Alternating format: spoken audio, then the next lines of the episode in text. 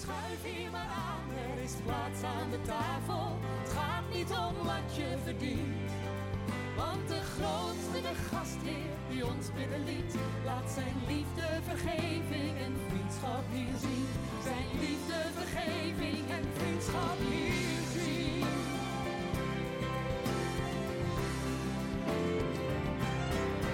Ja, ja, als ik Jeroen dan vervang door Sander, ja, is communicatief ook sterker.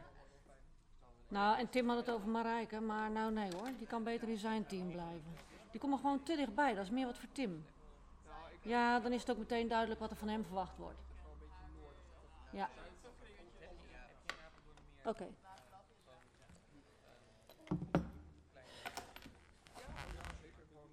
Ik ben er nog niet helemaal achter wat er hier van mij verwacht wordt. Wie moet ik zijn? Geef me even de tijd. Ik kom er wel achter. Dan ben ik wel gewend. Me aanpassen. Dat doe ik voortdurend. Ik ben net een chameleon. De perfecte dochter. De zorgzame moeder. De doortastende carrièrevrouw.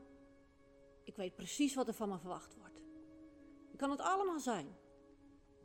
Even. Ik weet wat ik moet zeggen en wat ik niet moet zeggen en hoe ik het moet zeggen. Ik weet hoe ik me moet gedragen en wat ik moet dragen. Maar wat ik lastig vind is om te weten wie ik ben. Wie ben ik? Wie wil ik zijn? Wat, wat wil ik en wat vind ik eigenlijk zelf? hey, ben jij het? Uh, ja, ik ben het. En wie ben jij? Anneke.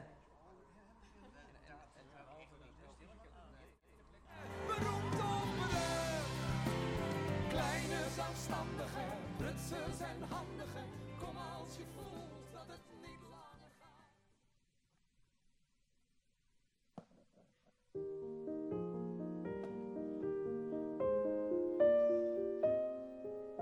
Het blijft me soms bekruipen, zo'n gevoel niet goed genoeg te zijn. Het maakt dat ik weg wil sluipen naar die anderen aan de lijn. Net als ik gebonden worden door verlammende citaten, uitgesproken in het verleden, die mij vandaag nog denken laten.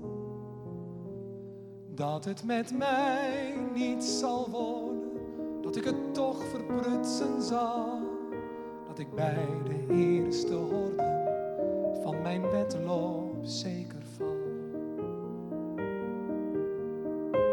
val. Ken je dat? In je werk en je contacten word je dikwijls neergedrukt door onzekere gedachten. Voel je je zo vaak mislukt. Gek toch dat na al die jaren ik nog steeds onzeker ben. Zelfs successen die er waren, maken niet dat ik erken dat het met mij iets zal worden, dat ik het niet verprutsen zal, dat ik met wat hulp de horden van mijn wedstrijd hebben kan. Mijn hoofd is vol met die citaten die ik al veel te lang bewaar. Die mij niet in mijn waarde laten. Ik wil ze niet meer.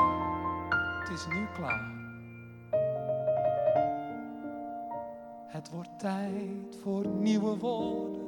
Hoop en leven ook voor mij. Ik wil eindelijk geloven wat een ander altijd zei dat het met mij iets zal worden, dat ik het niet verprutsen zal, dat ik met wat hulp de horden van mijn wedloop hebben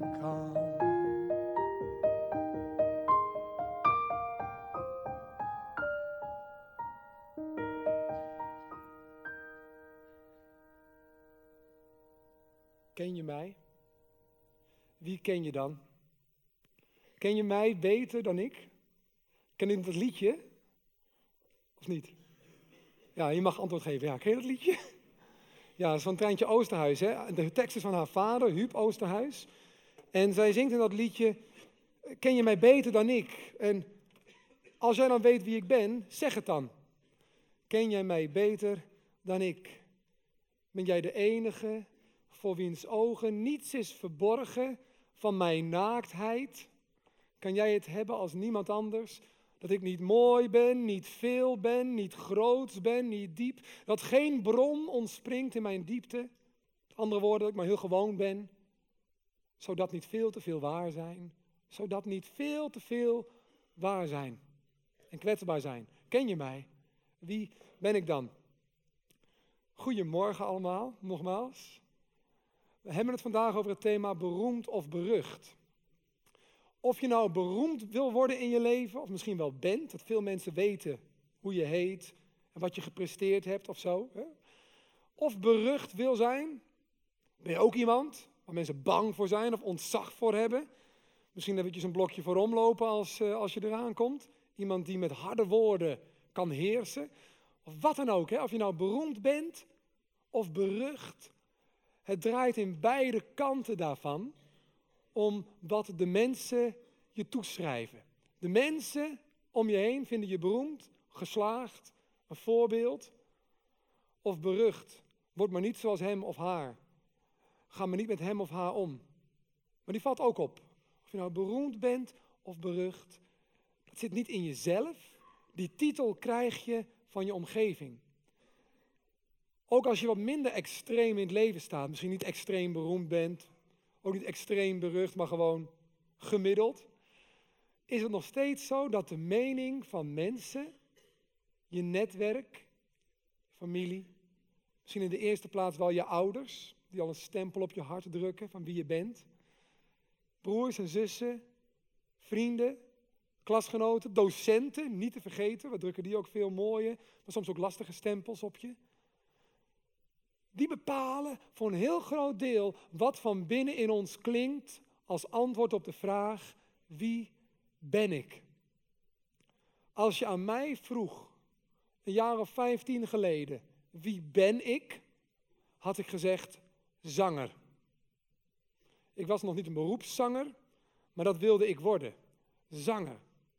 Wie ben je, Martin? Zanger. Heeft niet zoveel te maken met wie ik ben als persoon, maar met het plaatje dat ik in mijn hoofd had. Op een podium. In de brugklas moest je je toekomstdroom kleien. Dan heb ik een poppetje gekleid. Ik kan niet kleien, maar ik deed mijn best. Met een microfoontje in zijn hand en een ander handje zo omhoog. Nou, ik was nog niet eens christen, maar het leek al aardig uh, aanbiddingsachtig. Uh, en dat was mijn plaatje, letterlijk. Er stonden geen mensen bij in het plaatje, ik stond alleen. Zanger, zanger. Maar als je had doorgevraagd, wie ben je nu? Wie ben je los van zanger of toekomstdromen of ambities? Wie ben jij nu? Hoe denk je over jezelf? Wat leeft er in jouw hart? Als jij in de spiegel kijkt, wat vind je van jezelf? Dan was mijn antwoord geweest: misfit. Iemand die niet past bij de rest. Ik voelde me thuis in het gezin waar ik opgroeide lieve ouders hoor. En die hebben echt hun best gedaan. En mijn broer en zus, niks mis mee. Maar ik paste voor mijn gevoel niet daar. Ik dacht altijd als kind dat ik geadopteerd was. En uh, omdat ik anders dacht, anders praatte, andere hobby's had. Uh, andere programma's op tv, leuk. Alles was anders. En ik dacht altijd, wie, wie ben ik nou? Ik pas hier niet. En in het dorp waarin ik opgroeide, was ik de zingende jonge vent Terwijl iedereen op voetbal zat en hutten bouwde, weet je wel. Misfit. Over mij werd gesproken in het dorp, oh die valt zeker op jongens. Want hij doet dan toneel, hij zingt en zo, weet je wel. En is wat minder goed met gym. Ik werd als laatste altijd gekozen. Nemen jullie Martin maar? Nee, nemen jullie Martin maar. Ja, maar dan zijn we zo af. Ja. Ik had dan wel de jel vaak bedacht voor het team, dat dan weer wel. En het uh, clublied was ook nog van mijn hand. Maar gescoord heb ik één keer, maar dan in het verkeerde. Ja. En nu maak ik er grapjes over, maar als opgroeiende gast, zeg maar, als jongere, tiener, vond ik het heel lastig. Als je mij toen vroeg wie ben ik, afwijkend en alleen. afwijkend en alleen. En ik had een plek op het podium, ook toen al. Ik ging hoofdrollen spelen in amateurproducties hoor, amateurmusicals, Oliver Twist, The Sound of Music, uh, Tovenaar van Os. Uh, noem ze maar op, heel veel musicals gedaan. En altijd een mooie rol, altijd veel bevestiging gehad van nou, je kunt iets. Maar als het pauze was, of het optreden was afgelopen, dan liep ik door zo'n aula en voelde ik me weer alleen. En een misfit.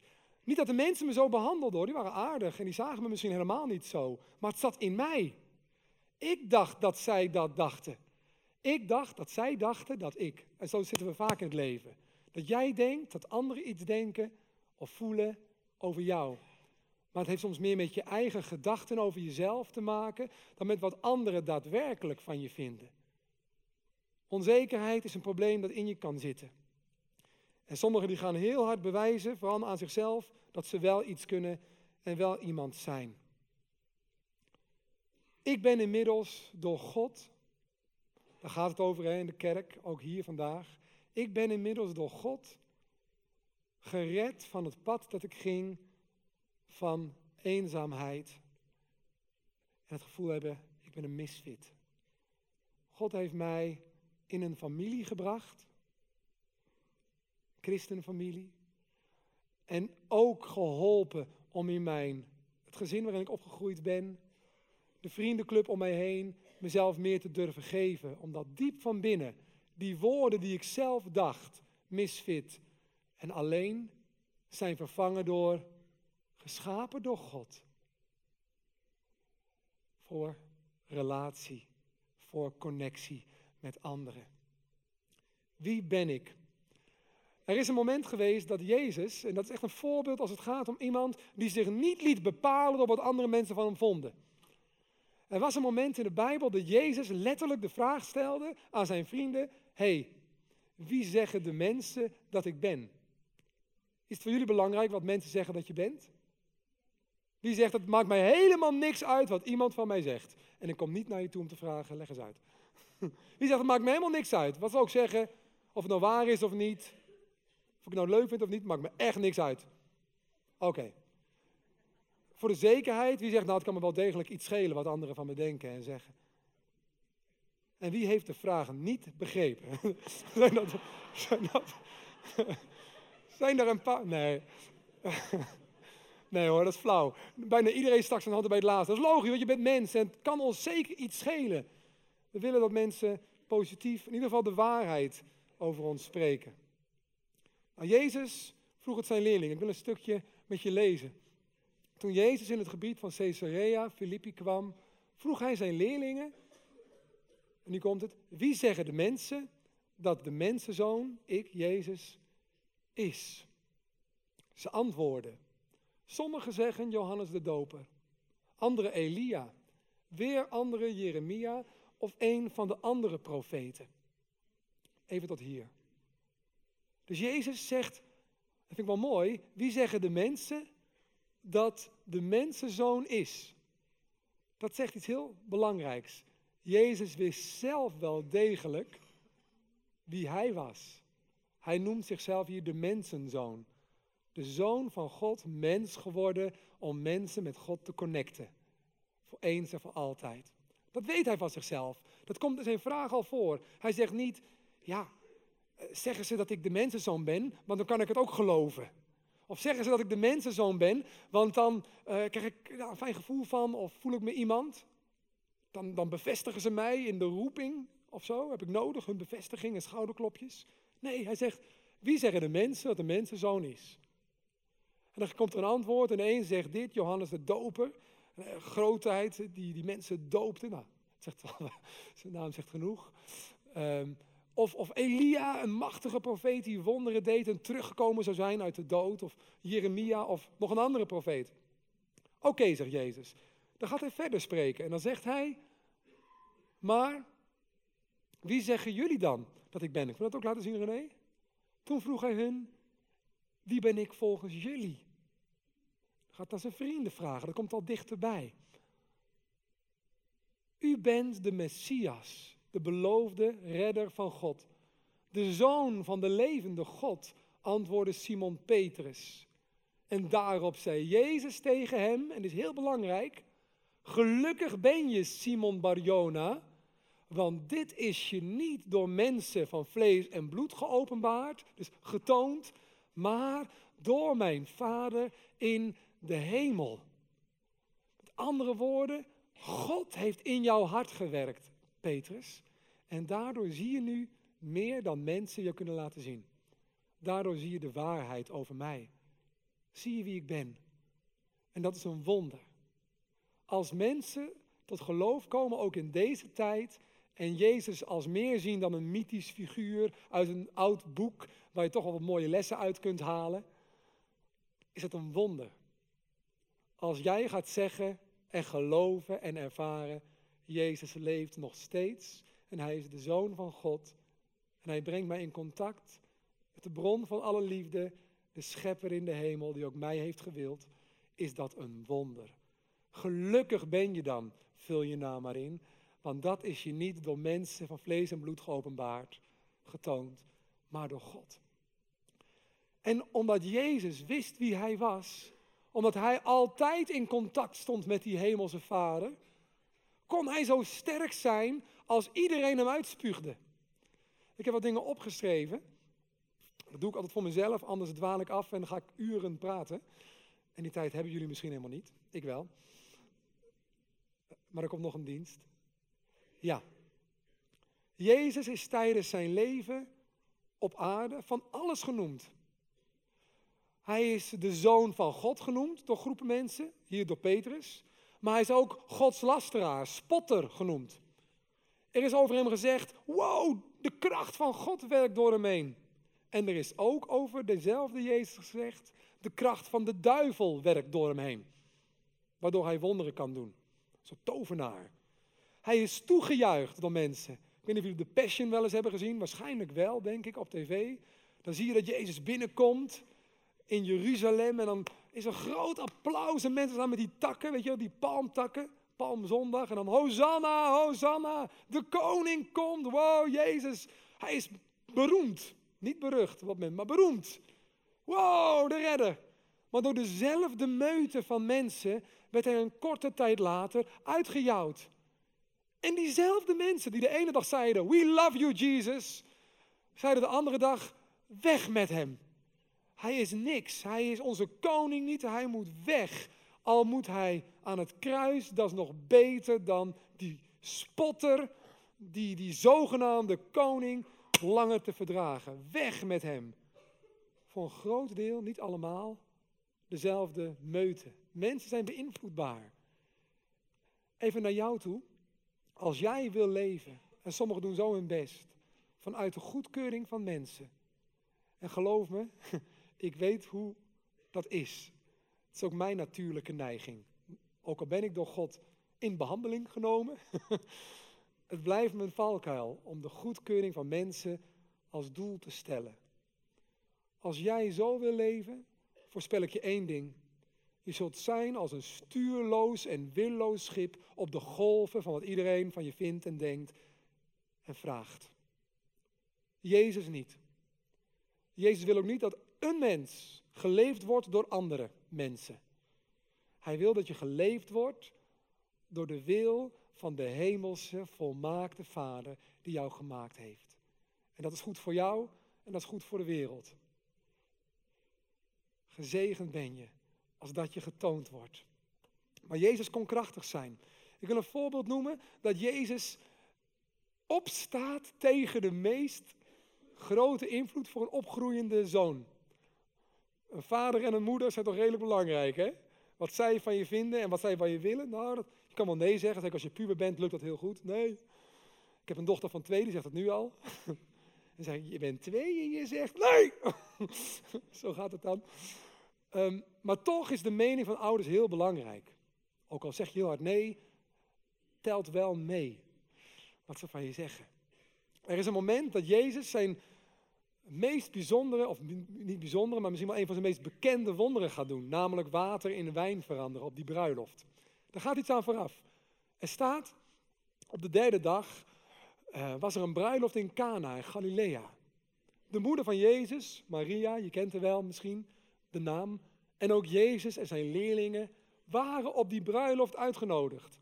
Zeg maar ook iets. Het was leuk om Jezus op je feestje te hebben. Ja? Hij maakte er geen rotfeest van. Hij was een prettige vent en werd uitgenodigd op zo'n feestje. En ik bedoel vent niet zonder respect, maar hij was ook mens. Toen de wijn bijna op was, zei de moeder van Jezus tegen Jezus: Hé hey Jezus, ze hebben geen wijn meer. En nu komt het. Jezus zegt dan tegen zijn moeder, die op zich een prima verzoek doet: Doe een wonder. Ik weet wie je bent, je het kunt. Wat wilt u van me? zei Jezus. Mijn tijd is nog niet gekomen. Bammer, jammer.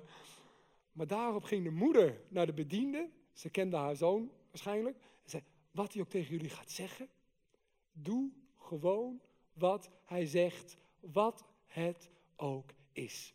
Dat is sowieso een goede tip van Maria, ook voor jou. Als God iets tegen je zegt, als je iets in de Bijbel leest wat Jezus je opdraagt, doe het maar, wat het ook is, je komt nooit verkeerd uit. Gehoorzaamheid aan Jezus, heb ik ontdekt, brengt zegen. Zegen. En niet alleen maar in de hemel, ook op aarde. Maar waar ik op in wil zoomen is, wat wilt u van me? Mijn tijd is nog niet gekomen. Maria vond van wel. Maria vond, er is nu een probleem, Jezus, en je moet er nu wat aan doen. Want er is geen wijn en jij kunt er wat aan doen. Nu graag. Alsjeblieft. En Jezus zegt, wat wilt u van me? Mijn tijd is nog niet gekomen. Hoe kon Jezus dat weten? Als een ander zegt dat het tijd is en dat er een probleem is, dan moet je toch gewoon wat doen. Er is toch een impuls, actie, reactie. Het antwoord ligt voor de hand. Jezus was zo verbonden met zijn Vader in de hemel, God, dat hij wist wanneer hij wat moest doen. En hij vond het nog niet de tijd. Hij wist, het is nog niet de tijd hiervoor. Toch gaat hij het wonder doen. Waarom? Dat ga ik misschien op een dag aan hem vragen. Als ik hem mag ontmoeten en ik aan de beurt ben, met zo'n lange rij bij hem staan. Mijn tijd is nog niet gekomen. Er is nog zo'n voorbeeld waarin Jezus een beste vriend, een van zijn beste vrienden, nogal stevig toespreekt. Hoe belangrijk zijn vrienden voor jou en hun mening? Moet je niet doen, moet je wel doen. Je bent geneigd om te luisteren naar je vrienden. Dat is ook goed, naar wijze raad luisteren. Maar je moet je niet laten leven door je vrienden. Zeker niet bij de belangrijkste keuzes. Kijk, eventjes een moment inleiden. Het moment wat ik jullie wil voorlezen is, Jezus heeft gezegd tegen zijn vrienden, ik zal aan het kruis sterven om de zonden van de wereld op mij te nemen. Maar na drie dagen zal ik opstaan uit de dood. En dat hoort Petrus en die wil dat niet. Die wil niet dat Jezus gaat sterven aan een kruis. Logisch als vriend. En hij zegt dan, Petrus nam hem terzijde en begon hem fel terecht te wijzen. Dat kunnen vrienden, hè? Ben je gek geworden? Dat kunnen vrienden tegen elkaar zeggen. Man, dat doe je toch niet? Je begaat een grote misstap. Dit, dit, dit, hoeft toch niet zo? Petrus is fel naar Jezus. Ik zou het niet durven. Maar Petrus durfde dat uit zijn vriendschap en vertrouwelijkheid met Jezus als een van de twaalf te doen. God verhoede het, Heer. Dat zal u zeker niet gebeuren, dat kruis. Maar Jezus keert hem de rug toe op dat moment. Met de woorden: Ga terug achter mij, Satan. Goeie help. Hier is Jezus best wel duidelijk. Is Petrus, zijn goede vriend, ineens de duivel geworden? Scheldt hij hier Petrus uit voor duivel? Dat geloof ik niet. Maar ik geloof wel dat Jezus zo goed wist wat Gods plan was, omdat hij verbonden was met hem, dat hij de mening van Petrus kon laten voor wat het was.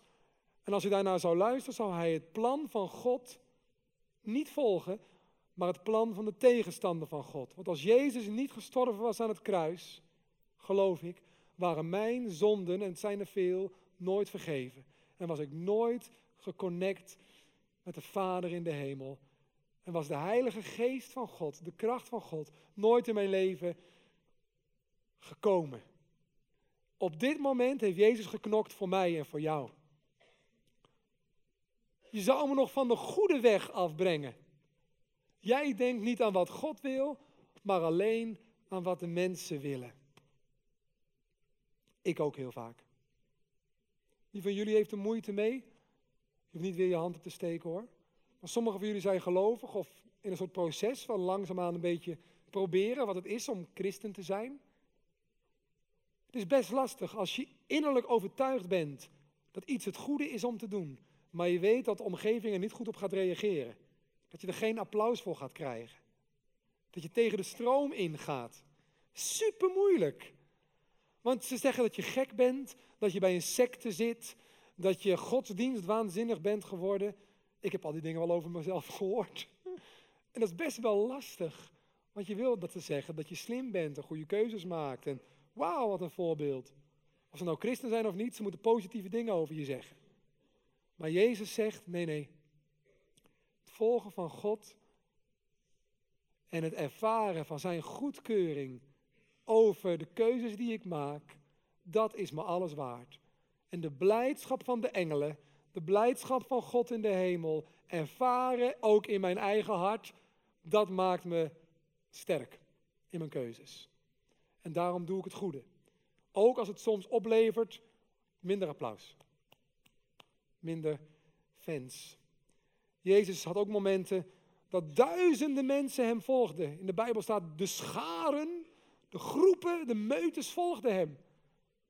Maar er waren ook momenten dat diezelfde scharen allemaal wegliepen. Als Jezus iets zei, bijvoorbeeld, wie mijn vlees niet eet en mijn bloed niet drinkt. Klinkt een beetje vampierachtig. Uh, binnenkort Halloween. Wie mijn vlees niet eet en mijn bloed niet drinkt, kan mijn leerling niet zijn. Dat bedoelde hij niet letterlijk. Gelukkig niet, natuurlijk niet. Maar hij bedoelde wie het offer dat ik ga brengen, mijn lichaam dat zal sterven, verbroken zal worden, mijn bloed dat zal vloeien aan het kruis. Wie dat niet accepteert, wie niet zich laat vergeven door mij en het offer dat ik breng, wie dat niet gelooft, die kan niet bij me horen. Mijn offer is het startpunt voor jouw relatie met God. Wie dat niet accepteert, kan niet met me mee. Hij zei dat niet als een afschrikwekkend voorbeeld, maar als een duidelijke uitleg. Maar veel mensen zeiden, wie kan deze woorden horen? Wat hard. Die man, daar komen we niet voor. We komen voor een wonder. We komen voor brood en voor vis die vermenigvuldigd wordt. We komen voor zieken die genezen. We komen voor mensen die gebukt gaan onder donkere machten, die vrij worden. We komen voor spektakel. Stadion vol en Jezus doet wonderen. Het is een soort massahysterie. Mensen komen voor, voor de grootste dingen. En Jezus zegt, nee, ik ben niet gekomen voor grote shows. Ik ben gekomen voor een relatie met jou die jouw leven zal veranderen. En wie dat niet wil, die mist het belangrijkste. Er gingen de grote groepen mensen weg. En toen zei Jezus tegen zijn vrienden, die paar die overbleven. Ze zeiden tegen hem, Jezus, ze gaan allemaal weg. En toen zei Jezus tegen ze, en jullie? Zouden jullie niet ook liever weggaan? Was Jezus dan boos? Zei nou, gaan jullie ook maar weg dan? Wat ik zou kunnen zeggen als ik teleurgesteld ben. Nou, laat dan maar zitten. Was dat wat hij bedoelde? Nee. Maar hij test ze een beetje. Zouden jullie ook niet liever weggaan? Of wil je blijven? Maak eens een keus. En dan zegt Petrus, diezelfde van net, die Jezus herkend had. Tot wie zouden wij moeten gaan? U bent het die woorden van leven spreekt. U vult ons, u maakt ons tevreden. U bent de zoon van God. En ze blijven gelukkig. Ik gun jou in deze tijd en ik gun mij in deze tijd wat Jezus had. Een vastberadenheid omdat jij verbonden bent met God. En dat je zult weten wat je moet doen. Dat je zult weten wie je wil zijn. Wie Hij wil, jouw schepper, dat je bent. Dat je wijsheid zult ontvangen. Dat je hoop zult hebben. En boven alles, dat je de liefde van God, jouw Vader in de hemel, persoonlijk in je leven zult ervaren. Dat is het wonder van God. Het wonder dat Petrus meemaakte. Ik wil afsluiten met één tekst daarover aan je voor te lezen. En daarna wil ik David vragen om met mij en met jullie een lied te zingen. Maar eerst de tekst. Luister, dit geldt voor jou vandaag. Allen die door de Heilige Geest van God, waar Jezus vol van was, worden geleid, zijn kinderen van God. Wie ben ik? Een kind van God. U hebt de Geest niet ontvangen om opnieuw als slaven in angst te leven. Slaven van mensen, slaven van goedkeuring, slaven van geef me een positief zelfbeeld alsjeblieft. U hebt de Geest ontvangen om Gods kinderen te zijn. Om Hem te kunnen aanroepen met Abba. Vader betekent dat, papa. De Geest zelf verzekert onze geest dat wij Gods kinderen zijn. Wauw. Afgelopen maandag zat ik met Gerard, uh, een van de leiders in uh, onze gemeente, te bidden. Voor allerlei dingen in de kerk. Op een bepaald moment schoot mij een lied te binnen dat wij straks ook gaan zingen. Het is ook vorige week gezongen. Good, good Father. Goede, goede Vader. En toen ik daar aan dacht, aan dat lied, in dat gebed, werd ik emotioneel. Omdat het mij het besef gaf dat wij in deze kerk ook, in al onze plannen en dromen, geleid worden, gezegend en geholpen en beschermd door onze vader, onze papa.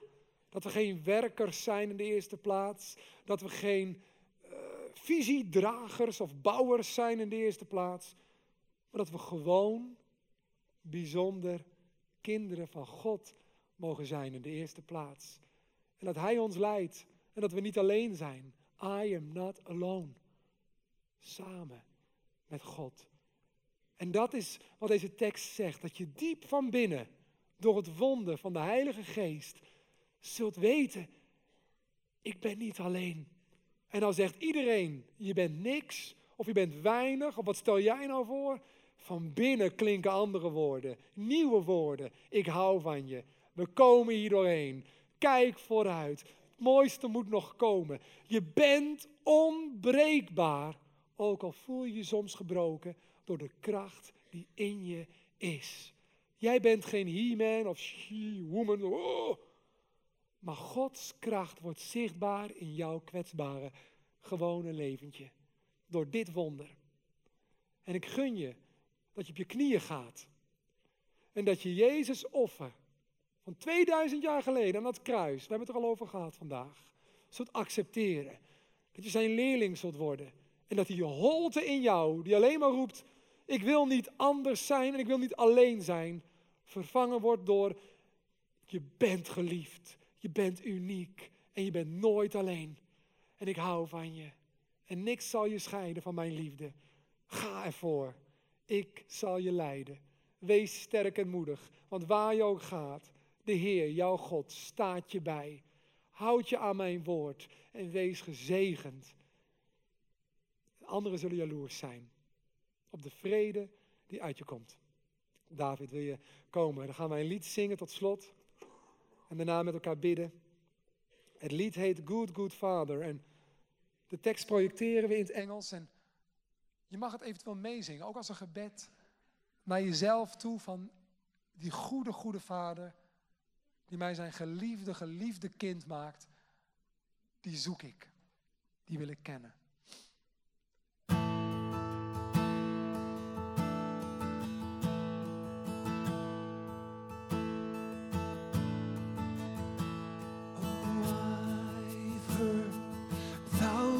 Thousand stories of what they think you're like, but I've heard a tender whisper of love in the dead of night, and you tell me that you're pleased and that I am never alone. You're a good, good father who you are. It's who you are. It's who you are, and I'm loved by you. It's who I am. That's who I am. That's who I am. Oh, and I've heard many searching for answers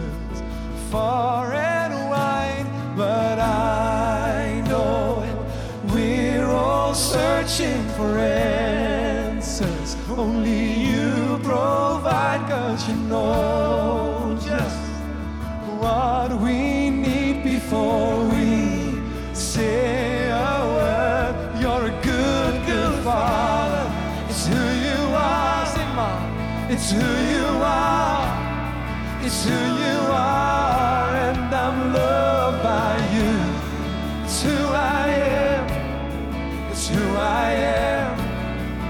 who I am.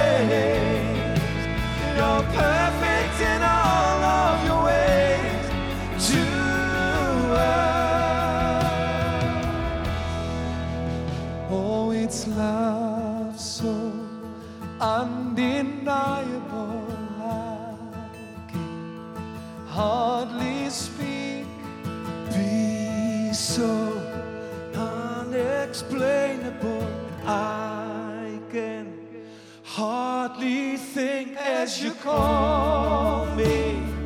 Deeper still as you call me. Deeper still as you hold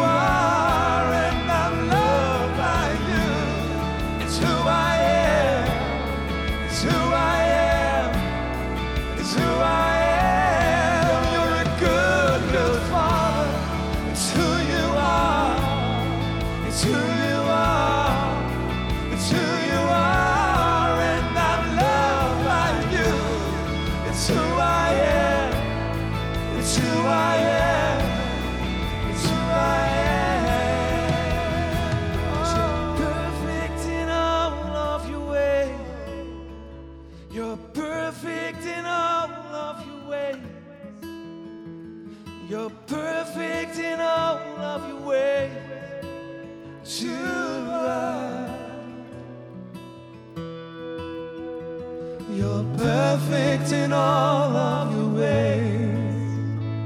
You're perfect in all of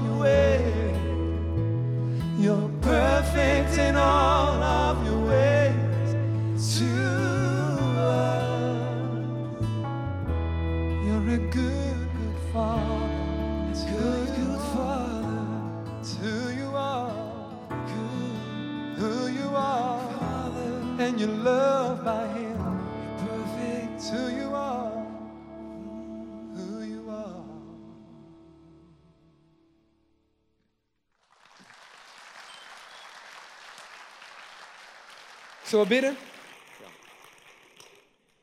Vader, dank u wel dat we hier mogen staan als, eh, als broers, maar met een hele kerk vol met geliefden. Geliefden van u. Heer, dank u wel dat u ons stuk voor stuk kent en niet kunt wachten tot wij thuis zullen komen in uw grote liefde. En ons kunt bekrachtigen. Ons onafhankelijker wil maken van de goedkeuring van alles en iedereen.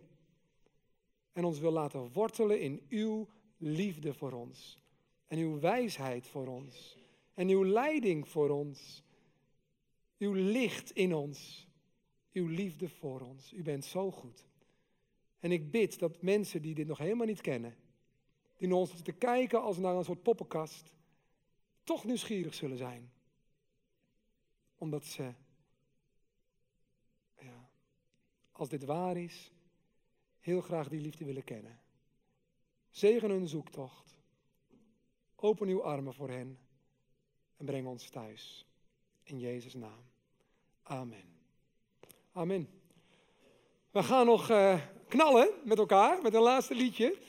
Je mag lekker blijven zitten, maar het hoeft natuurlijk niet. Hè? Je mag ook lekker meezingen, feest vieren, of je nou christen bent of niet. Het is sowieso vrolijke muziek. I know who I am. Ik weet wie ik ben. Amen.